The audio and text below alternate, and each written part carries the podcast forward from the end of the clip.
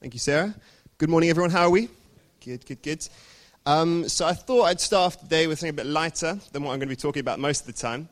Um, what do all three of these pictures have in common? Does anyone know? That would probably be true. Anyone else? Anyone? Something significant that may have happened yesterday? April Fools. So who knows what the first picture of the polar bear was about on April Fools yesterday? Do you, do you know, Rosie?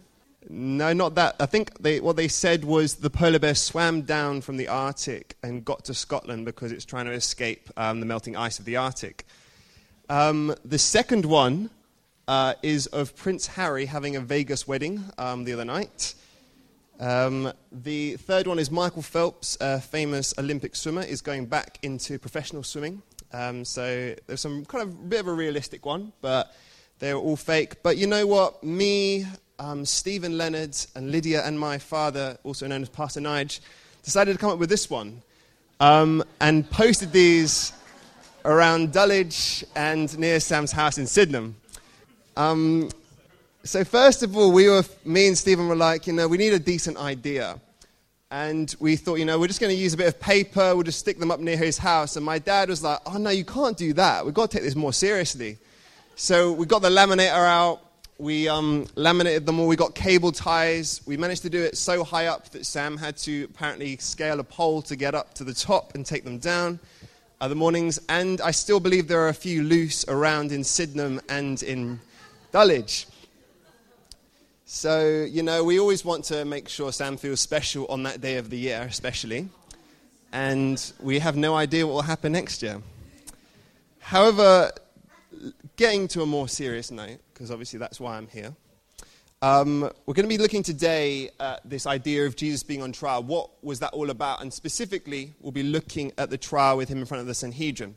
Um, so far in our series of where Jesus would be, um, where has he been? What have we been looking at? Can anyone say anything? Or shout one out or two out? By a lake? Anyone else? Yep. Donkey, parties, synagogue, very nice. So, yeah, Jesus has been all over the place, and we've now got to this point where we're coming to the near to the end of Jesus' life before his resurrection. And Jesus has, you know, you know, been a real kind of, as Sam was saying last week, you know, about all the stuff that was kind of leading up to this trial. And the Jewish leaders were, were desperate to get this guy arrested and killed and go out of the way because they were really scared that the Romans would take them over again. And they were really terrified um, that they would lose their power and lose their privilege in their society. So Jesus was obviously a problem, and you know Jesus was not the only person to claim to be the Messiah uh, throughout um, Jewish history. I think the theologian um, Joseph, um, I forget what his name is, but basically I think there was 12 major people uh, that started rebellions uh, in that time. Um, and all of them failed, obviously, bar Jesus. And that's what kind of sets him out and sets a precedent for his authority and his actual messiahship. But, you know, Jesus was seen as one of these rebels. He was seen as one of these people that was just a fake, that was just someone that was going to screw things over and was going to get them all in trouble. So they decided, you know, to find Jesus in the middle of the night and decided to put him on trial. And throughout that trial, there was many illegal practices. First of all, he was held, it was held at night. The second one was he was interrogated without being charged. There were false witnesses, and probably most importantly, what I'm going to look at today is this thing called the oath of testimony. So, looking at the first one, um, in a trial that was going to be, it can't ever be held at night in Hebrew law. That's um, a fact that is kind of decided, um, theologians have agreed on by like Donald English, Chandler Walter, and Ralph Martin. That in Hebrew law, having a trial at night, especially for one that was going to end up in capital punishment, which the Jewish leaders were looking for, was totally illegal and was something that they were not allowed to do. However, they were so desperate to get rid of this guy, they were like, you know, we need to get this guy rid of before the holy day, we need to get this guy rid of before the festivals start, in case it's going to cause a right ruckus in our, in our place. Second, he was interrogated without being charged. You know, when we look through the passage um, in Matthew and in Mark and in Luke, we see that there's all these kind of these accusations, and what it says in the story is that none of them kind of match up. that they're all kind of, you know, going, oh, he said this, he said this, and it's all kind of never really pulling together into one solid story. And then we get to this point of the false witnesses. Now, the false witnesses, their major kind of pull to kind of get Jesus in the most trouble was to twist a verse uh, that was said earlier in John. It's interesting that it's not mentioned actually in Matthew or Mark or Luke. And Jesus, you know, he famously says um, this verse. So he says, um, where is it? Destroy this temple, and I will raise it up in three days. So that's what Jesus says. That's in John 2, verse 19, if you want to write that down. And these false witnesses rephrased it to be this I am able to destroy the temple of God and rebuild it in three days. So you see, it's similar, but they've taken some words, mixed them around, put some new ones in, and totally changed the meaning. And I don't know if anyone in this room, has that ever happened to you at work or in school or something like that? So you've said something and then someone's just added all this other stuff to it and try to get you in loads of trouble. And I know there'll be some of us in this room that'll be like, yeah, I, I, I can definitely relate to that. And Jesus was just in this place of going, you know, like, bring it on. And Jesus remained silent at that time. But then finally, Caiaphas, you know, he was frustrated. You know, he had this one objective on that night was to get rid of Jesus, to get him executed by any means. So what he does is he does this thing called a call, it's called an oath of testimony. And what this is within kind of um, the Hebrew understanding is it's a question that you could ask in a courtroom setting, and the defendant would have to answer. He was obliged under the law of God. So we see this, if you want to write these down, we see this in Matthew 26, verse 63. We see this in Mark 14, 61. And we see it in Luke 22, 67. And Caiaphas, he says to Jesus, Are you the Messiah, the Son of the living God? Or it's rephrased in different times. And Jesus then goes on to say this profound phrase. He goes, I am. Now, this is seen in Mark, so it's not actually seen in Matthew as we read earlier. So if you want to find it, it's in, here we go, it's in Mark 14 62 of that passage. And when Jesus said this, suddenly this imagery would have been struck in the minds of the Pharisees that, oh, I am. Oh, you're claiming something to be beyond yourself. And it led to this idea of, you know, does everyone remember the story of the burning bush? Moses is there. God says to Moses, I am who I am. Who remembers that from Sunday school or whenever you heard it for the first time? And Jesus, you know, he's just very confident and he goes, I am. I am. I mean, it could be interpreted differently, but I feel for this passage that Mark was making a really distinct point going, I am in that. And then Jesus, you know, he piles more kind of fire, uh, wood onto the fire, and he uses this quote. He quotes Daniel 7, verse 13. Now, it'd be good if we can read this together, and then I'm going to explain kind of why this is quite significant. So um, let's just start. Uh, one, two, three. In my vision. So Jesus quotes this passage, or he quotes the first verse of it. And instantly, you know, the Jewish leaders realized what he was saying. Jesus claimed to be this Son of Man. He claimed to be the Son of Man. And there's three things that's mentioned. First of all, this Son of Man was given sovereign power. So that's an attribute only God can have. God is the only one that is absolutely sovereign. He was worshipped, which, you know, to, for us as being people that, you know, believe in monotheism, there's only one God who can be worshipped, and that's the only one worthy of worship. And finally, you know, this person, this Son of Man, was given an everlasting kingdom. So these are three attributes that can really only be attributed to God.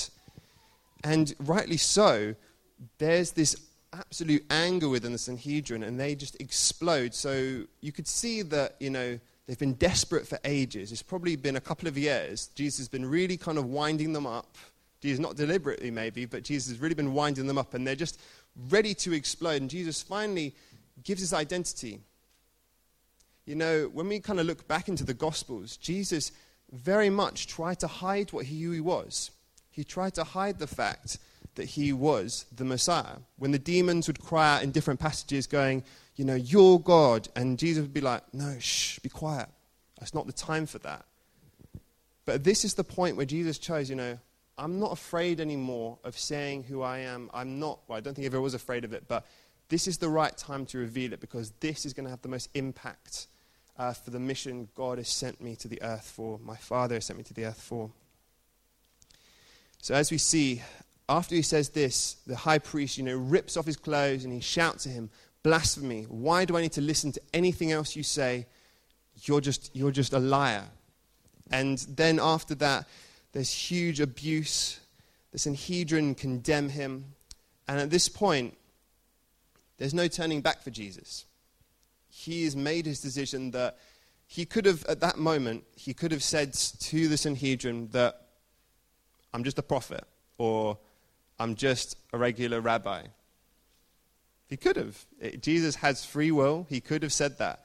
But he knew in that moment that this was his time to go, I'm all in and I'm going for it and I'm not going to stop now. I'm going to take, as in the Garden of the Gethsemane, Jesus is going to take this cup of wrath on him. He's going to take this condemnation on him and he's ready for it. He was ready for it because he was ready for us to be free finally from our sin. So, in this passage, Jesus stood so firm in his identity. He, he knew who he was. Jesus is this King of Kings, Lord of Lords. He was the Word of God. He was everything. He created the world with God. Him and the Father are one. He was the I am. He was the Son of Man. And that ultimately is what put him to death, was that he was who he said he was. And you know, in that passage, you know, we can obviously interpret it in so many ways, but you know, he might have been using this as, his la- as their last chance just to get it. Jesus, time and time again, he was kind of alluding to it with the rabbis, but this might be the last chance going like, I'm here. I'm here. Look, I am the Son of Man. But once again, they just didn't get it. Maybe it's they just don't want to get it, that they're scared, that there's so many other things.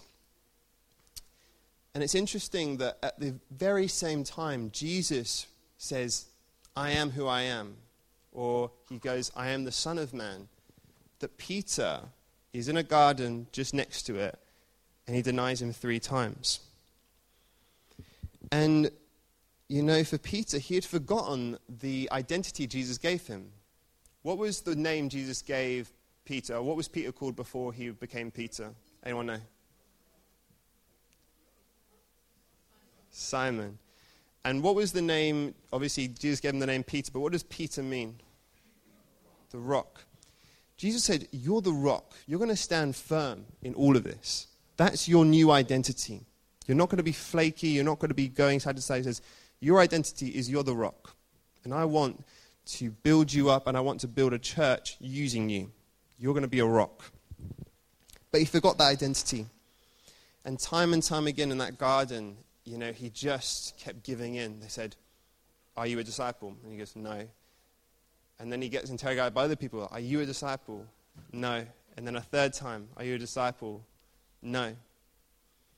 And, you know, for us, it, you know, that can be for us when we get asked that at work or at school or at uni. They go, you know, has anyone ever here like felt really nervous about revealing their Christianity at work or in school? Oh, you guys are much, much stronger in faith than I am. Um, and for me, I, I, remember when I left secondary school, I went to a really quite strong um, C of E school, really kind of explicit Christian kind of stance. They didn't really care too much um, about, you know, you know, they wouldn't like let anyone bully us into that. Like we were really allowed to be quite explicit in our faith. And I was kind of in that kind of space, and I eventually went to a, I went down to Kingsdale, uh, which is just a school down the road, and that's not got a Christian ethos at all.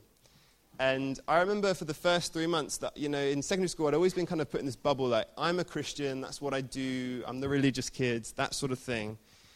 And then I just was like, I don't, I don't want that for a bit. I didn't want it. Uh, for the first three months, so September, October, November, and kind of part of December, I was like, I'm just keep really quiet about this. I don't want to have that anymore. I don't want to be known as that. I want to just be known as Stevie, and I want people just to like me for, for, for me. Um, although a significant part of my identity is my Christian faith, and a significant part of my identity is who Jesus is. And I remember when I first told someone, they, they asked me, uh, like, I think I was wearing a WWJD band on my wrist, and they asked me, oh, what is that? And I was like, uh, and in my head, I'm like, oh no, I'm going to have to tell people what I am. Which is like, the purpose of giving youth them, by the way. You know, we should all, we should all wear them. It's a good conversation starter. Um, and for me, I was like, I'm a Christian. And he was like, oh, that's interesting. Why, um, why is that? And I kind of started you know, explaining kind of a bit my testimony, a bit of who I was, my background. And that kind of like, for me, I was like, okay, that wasn't too bad. And then as I started to be more comfortable in that fact, there was people in school that, you know, just really did not like Christians and would make it very, very clear to you that they would not, they did not like you, they did not like certain ideology that you may have, and that they would do their best to belittle you. Which is bizarre in a really inclusive society, isn't it? That that's fine, apparently. And so I was kind of, you know, for the first time in my life, really put under a test of am I going to stand firm in this, even if it means losing, losing friends, even if it means, you know, being put into a box, even if it means not being included in certain things just because I claim to be who I am. I claim to be a, a believer in Christ. And that can just, you know, really, you know, it can really hold on us the fact that we don't want to, you know, don't want to take that step forward. We don't want to admit it because we're scared. We're scared of rejection. We're scared of things. We're scared of that identity being put under pressure. We don't want to argue our case. And it's really interesting the kind of journey God has taken me through with my identity on that front. And actually, I wasn't going to mention this story, but this is quite good. So I was we were running You Mad a few weeks ago, and um, my friend Ben Puri, some of you know, he drums sometimes here. He, um, he orders pizza literally every week, a few times a week, and then says, I'm, I'm trying to get healthy, I'm trying to lose weight. And I'm like, mm-hmm, you may want to cut the pizza out. Um, but this guy that delivered Ben's pizza, basically, it was a really cold day outside. And I was like, oh, can you come in? Let's have it. And just kind of why, why Ben comes downstairs. So Ben, for some reason, didn't come downstairs straight away. And this guy kind of says, oh, what are you doing here tonight? And I was like, well, tonight we're running a youth group. We're going to be talking about like different things. Um, some of our friends are, go, are from Southeast Asia, and they're going to talk about some of their experience there. And he goes, "Oh, that's really interesting. So you guys are Christians?" And then instead of like asking like a more reasonable question, he goes, "By the way, do you know your Bible's fake?" And I was like, "Okay, nice to meet you too." Um, and we started getting this kind of discussion about um, the Quran and the Bible and why he believed the Bible was fake. So we kind of started discussing different things and who Jesus was in the Quran and thankfully, because I, during my time at uni, I was really keen on learning just a bit more, because my young people would ask me all the time in my, in the church I was working in Essex, you know, what does the Quran say about this and that? And so I thought, you know, let's, let's do some study on this. And I realized that, you know, Muslims believe in Jesus. They believe that he was born of a virgin. They believe he will come back at the end of the world. They believe he healed the sick and all these things. So he's this amazing guy within Islam. But the Muslims don't believe that Jesus died and rose again. They just believe he was taken away by the Father, or, and that Jesus, Judas was in his place on that cross, and it was all disguised. Um, so for us, you know, I was like trying to show this guy, you know, and he was just really convinced. He, he really wanted to convert me. And I was like, mate, I've seen people come off heroin with that withdrawal. I've seen people in this very room that we were standing in be healed, like people that were in, you know, um, bandages. They, were, they, were, they had just massively hurt their legs during the day, and we prayed for them, and they took the bandage off and started dancing in that very space that we were speaking in there. I was like, why would I want your version of Jesus when I've got mine, when I've got the true one? And, you know, he didn't know what to reply. And I was, for me, I was like, you know what? I'm glad in that moment that one, I knew kind of what I was talking about, but not fully. There's still loads to learn about Islam and about other people's beliefs. But at least in that moment, I was able to testify, you know, I am strong in the identity of the one who I believe in. And we can be in that too. We can really stand in that, and we can really be firm in the fact that Jesus is true, that Jesus is alive, that Jesus is coming again, that Jesus heals the sick, that Jesus is not just a prophet. He's God. And that's why he died. So, for us, you know, we can move on to like, what is our identity? What holds us together? What fundamentally is what we stand for? Now, up here, I've got all these different verses, and I'm just going to read them out quickly. And I want us to spend, you know, five minutes or so just looking at these, maybe writing them down in your notebook, and just even opening the Bible up of them. These are your identity. These are the things, what your color of your skin, your job, all that stuff, secondary compared to this stuff. Jesus, you know, in Ephesians, we're called righteous and holy. In Genesis, we're made in the image of God because of a disability you have or because of your, um, your class or your accent or anything else, you are no less made in the image of God than anyone else in this room or any humans ever existed. You're a child of God. In John 1, verse 12, you know, you've been made alive in Christ. God has adopted you into his family. You are part of his, his church, and he loves you. You're a friend of God. You're not just, God's not just there and I'm here. We're friends. You can chat with Jesus. There might be different ways you, you will have that expressed in your life through pictures and words, through Bible passages, through maybe the audible voice of God Himself. But that's all open to you. You're loved. John 3:16, Jesus died on a cross say He loved you that much. Same in Romans 5 verse 8. You're accepted. Romans 15 verse 7. Some of us, that's going to be a big one. You know, we don't feel accepted by society. We don't feel accepted maybe by our own family or by our friendship groups. We don't feel that. And finally, we're free. And you know, in John verse 8, verse 63, he says, Who the Son sets free is free indeed. And with our identity, we can hold on to these things that we are righteous, holy. We're made in the image of God. We're children of God. We're friends of God. We're loved. We're accepted. We're free.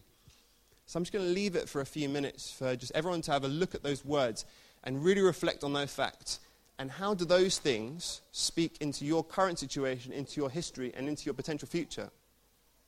Where do you feel insecure? Where do you feel not loved? Where do you feel not accepted? And just let God speak those things over you and listen to the voice of God as well. I'm just going to give you five minutes and I'll come and speak again.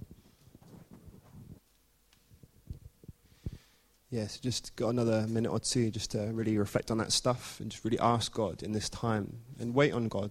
Just say, God, what out of those things do I not believe? And how will you make how can I believe those things about myself? I didn't know what Stevie was going to say exactly this morning, but while we were worshipping, I had um, a picture of a golden throne that was um, it was surrounded by gifts like a Christmas tree, like a Christmas tree. Um, and what I feel that God's saying is that one of those gifts has got your name on it. And those gifts have these things. These things in God's acceptance of you, God's love of you, God's freedom that He wants to give to you. And one of those gifts has the name of everybody in this room on it. But it's up to you what you do with the gift. So you can choose to open it and enjoy it, receive it, make it yours. Or you can open it and say, that's nice, and put it on a shelf and not really look at it. Or you can choose not to open it. God won't make you. It's not going to make you do any of those things. But one of those things, one of those gifts, has your name on it. Thank you, Lord, that you that each one of us in this room is known by you. Everything about our identity is known by you. And you love us. You receive us. You accept us. And I pray that you would help us now to pick the gift up that's for us and receive it with an open heart and be changed by what's inside of it. In Jesus' name, Amen. Thank you for that. So there's loads to think about there, and we could be here for literally weeks on this subject of identity. Um, but obviously, we've got a limited amount of time. Um, one thing that I was really keen to do just in this last bit um, was to talk about you know, our security in those things. When those things are put on trial by our friends, by our family, um, by those work colleagues, by schoolmates, by uni friends, by lecturers. We can stand firm in the fact that these things are true. And, you know, I did this model with um, some young people a few years ago, and I just found it really kind of helped people visualize this. So, this first bit, this is what the world thinks of you. That is, you know, their opinions of you, your society's opinions of you. This second one is your opinion of yourself what you believe about yourself, your, your likes, your habits, that sort of stuff. And this final box, this is what God thinks of you. This needs to be the firm foundation. Could I actually get a volunteer, anyone up for blowing something over quickly?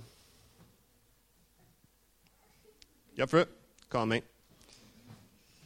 Um, so, mate, do you see that like chopping board over there? I had a lot of inspiration in my kitchen for this talk, so um, just pick up over there, mate. See the white thing? Cool. So when our life is built on this, this is your fundamental thing. What does society think about me? And that's your, that's your foundation. And then you kind of go, I like myself as well, and that's kind of a bit firm. And maybe that goes there. And then finally, God, I know that's kind of true, but that's the last thing on my mind. That's kind of, you know, just somewhere sitting on top, resting. And for life, sometimes like storms can come and make. Could you just kind of, you know, blow this as hard as you can using that thing? Come on. Thank you so much. There we go. Actually, yes, stay up here for one. So, yeah, if you see there, when the storms of life come, and this is your foundation, your life can topple over. Your life can be just screwed over in a second. But Jesus says, you know what? put me first. Put me as a solid foundation. From what that solid foundation says, look at yourself. And from that final foundation, you can see society doesn't control you. It's not your foundation, but that this is your foundation. Jesus is your foundation. And then also, when the storms of life they come, and you know you're blown, you're as steady as a rock in that. Thank you. Good, Thank you so much. So, as we see there, when Jesus is the firm foundation, when He is the one on the bottom, when He is the one rooting us, we can stand firm in the trials of life. We can stand firm in the ways of Christ. We don't have to give in to the enemy on any account. And as Jesus, you know, He stood there before, um, He stood there before the Sanhedrin when all they wanted to do was kill Him he was able to look them in the face and go, I am, I am the Son of Man. You're not going to control me. I love these people. And for us, you know, how do we get to this point where Jesus is the foundation, where he is the cornerstone of our lives? Fundamentally, we've got to remember that on that trial, he was there for us. You know, a lot of us, we can be controlled by our past, our present, and our future the fear of our future, the, the, horror of our circumstances, and our, how our past has dictated who we are. And actually, for us, we need to remember Jesus went through, over the next few weeks, as we talk about, you know, Jesus' death, his resurrection, and all the amazing stuff he does, we need to remember Jesus stood on trial because he loved us.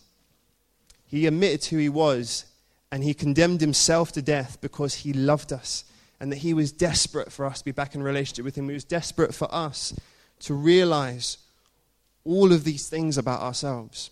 So then we, through that identity and through that firm foundation, can change the world, can stand in front of every authority and stand in front of every person and go, I am accepted. I am free. I am loved. I am a child of God. And no one's going to take that away from me. So, in closing, I deliberately want to finish early today because I feel that for some of us, this could bring up some stuff. And I feel for everyone in this room, whether you know you're really cool about being a Christian at work or at uni or at school, or whether you're just terrified to admit who you are, or whether you're somewhere in the middle, there's stuff here for you. And I, I believe that everyone in this room can be healed of anything in the name of Jesus. That their present circumstance does not dictate the rest of their future, that their past does not dictate their present, that that stuff can be transformed by Jesus and renewed by Jesus. So, what I'm going to do now is I'm just going to pray, and I just want everyone to bow their heads. And as the Spirit leads, if you have a spiritual gift of prophecy, of a spiritual gift of tongues or words or whatever it is, and you want to kind of help me up at the front, pray for people, or if you have words and you want to help lead, that's really cool with me. Um, I'm going to leave that to the Holy Spirit. Um, but I'm just going to pray and let's just wait in this place and ask God, Who am I? Father, we love you and we thank you that you, Jesus, you stood on trial for us. You stood in our place, Jesus, that you did not run away, that you love us so deeply. And Jesus, for all the times when we have fallen short of that identity, when we have forgotten that we are children of God, when we have forgotten that we are accepted, when we have forgotten that we are loved, that you didn't forget that, God. That you still loved us, that you still held us. And Lord, as we wait on you to affirm that in us once more, Lord, would you speak through the people, uh, through all of us, Father, speak through words, speak through pictures, Father. I pray for anyone that's got prophecy, Jesus, that you would release that in this room right now. Yeah, let's just wait on God. Thank you, Jesus. If you have a word or picture or a Bible verse or something, uh, feel free to come up and we can discuss how to use that. Yeah, just when we were praying, I just felt that there was somebody here who you have an eating problem, and um, the root of it is um, condemnation that you're really down on yourself. And I know this is a really private thing. I don't think you don't need to come forward in front of anyone or anything like that. But um, if that's you, um, I feel that Jesus is saying to you, um, I, I'm going to set you free. I've been on trial for you, so you don't have to be accused. Um, the accuser cannot accuse you. You don't have to live in condemnation because I've gone on trial for you, so you can be free from that and you can receive my love and my healing. So if that's you, then maybe afterwards you can um, find somebody that you trust to pray for you, someone who um, I'm happy to, but um, if you have somebody else that um, just to, to respond to Jesus in your heart, because that's what he's saying to you. But if there is somebody that you can trust, then, um, you know, just to pray with you about that. Yeah, one thing that was um, on my mind is this, just this word bereavement keeps coming into my head, and whether there's a few people or one or two people today that you're bereaving not just from maybe a physical death, but you're actually bereaving from a relationship of some sort. I just, I just feel that God really wants to affirm you in the fact that they're not you, and and that you know the identity Jesus has given you is He is He's your identity. He you are in Him, and He's not going away. He's not dying. He's never going to die, and that there is still hope so just to hold that in your heart and just know that Jesus is there with you in the bereavement. He's going to walk with you. Um, I saw a picture of an eye with cataract on it, um, but also there was uh, like a cloud in front of the eye, which was moving. Uh, so I don't know if this is a physical problem or it might be emotional or spiritual problem for somebody that can't see clearly. Thank you. Thank you. That's great. Yeah, God is the God of the impossible, and I just feel like there's lots of things that we have in our lives that we feel is impossible f- to be changed. And yet, when we think of Jesus and he was on trial, God had such a bigger purpose. And so you might be going through a real trial. You might be really struggling at the moment. But God's picture is so much more. And so be encouraged. Be encouraged that God has a bigger picture.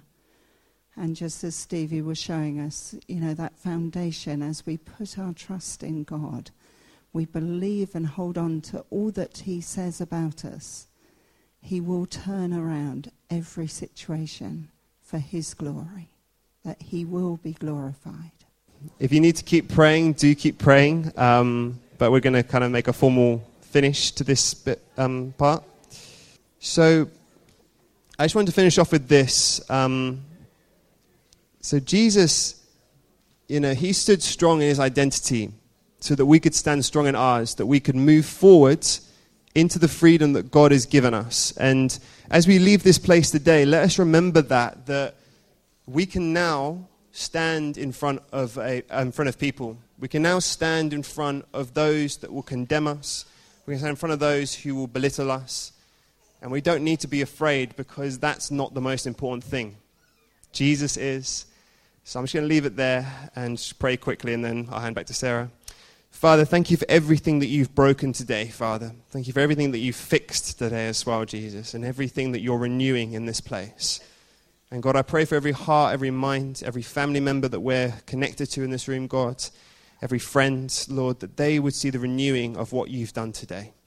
That, Father, as we leave, that we'll be affirmed in our identity in you, and we will walk in the victory of what you have done on the cross, Lord. In Jesus' name I pray. Amen.